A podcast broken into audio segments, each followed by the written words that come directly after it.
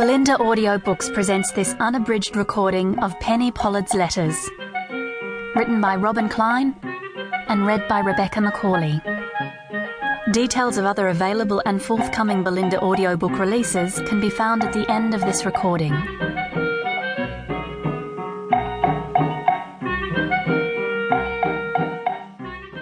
Monday, 22nd of August.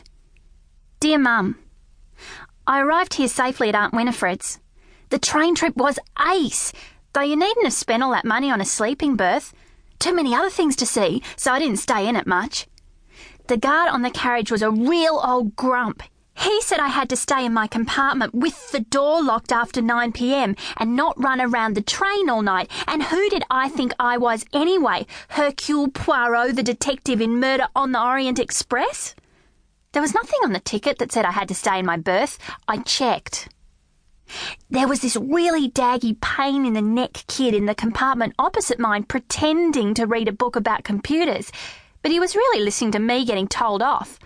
I asked him, one, did he want to come down the train and see if we could find a way into the luggage van? No. Two, did he want to go up the train and look at the drinks bar? No. Three, did he want to play fish poker? No. Four, how about a game of murder on the Orient Express and he could be the victim? No. He kept his nose in his book all the time we were talking. At least I was talking, he was just saying, no. He wore glasses and looked loony in them, and his ears stuck out like rear vision mirrors on the outside of a car. He was at boarding school going home for the holidays. I heard him tell the guard. If I had a kid as boring as him, I'd send him to boarding school too, and pay them extra to keep him there over the holidays as well. His name was, wait for it, Alistair. It was on his suitcase. Did you ever hear such a terrible name? I went to look at the luggage van myself. A nicer guard called Harry was in carriage number five further along. He was having a cup of tea and gave me one, even though I wasn't one of the passengers on his list. While I was chatting to him and pouring out my third cup, people kept coming along to ask how to put their seats up and bunks down, even though the instructions are on a panel under each window. Harry winked at me each time with one side of his face and said, Certainly, sir, or Certainly, madam, with the other side. He told me that later on there would be a whole lot of buzzes going from people who wanted their bunks put back up and their seats down as they couldn't sleep and wanted to write letters instead. I played fish poker with Harry for a while and won 70 cents.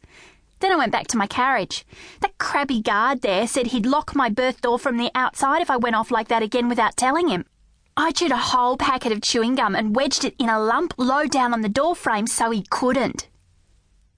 When we got over the border next morning, I was the first person up on the whole train.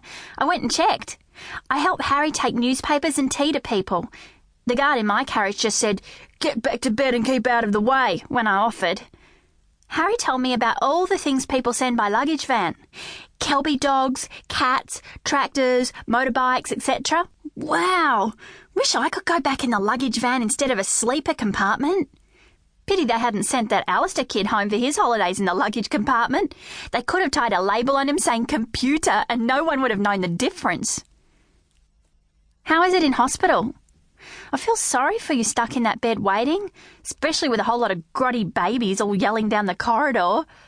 Aunt Winifred says to put in this letter two more names she thought of, though I don't really want to, as both are awful. But she might check up, so here they are, groan. Harriet Louise, Fabian Mark, yuck and double yuck and nearly as bad as Alistair. I don't know why you can't name the baby using my idea of initials, e.g., DG or JK, and it can just pick out its own name when it's older. Wish you'd thought of that when I was born. I hope when it comes that you don't expect me to send you a baby card. You know my opinion about those cards already. I'd be embarrassed having to go into a shop to buy something so tizzy. When Aunt Winifred met me at the station, I showed her my 70 cents I won playing poker. She got mad and was going to report Harry to the station master for teaching poker to a 10 year old. Pretended I couldn't remember which guard it was. I didn't want him to get into trouble, and I didn't like to say it was me who taught Harry how to play fish poker and not the other way round. Aunt Winifred is sort of fierce. I hope your blood pressure goes down, Mum, and you don't have to stay in bed much longer. They'd better be taking good care of you at that hospital.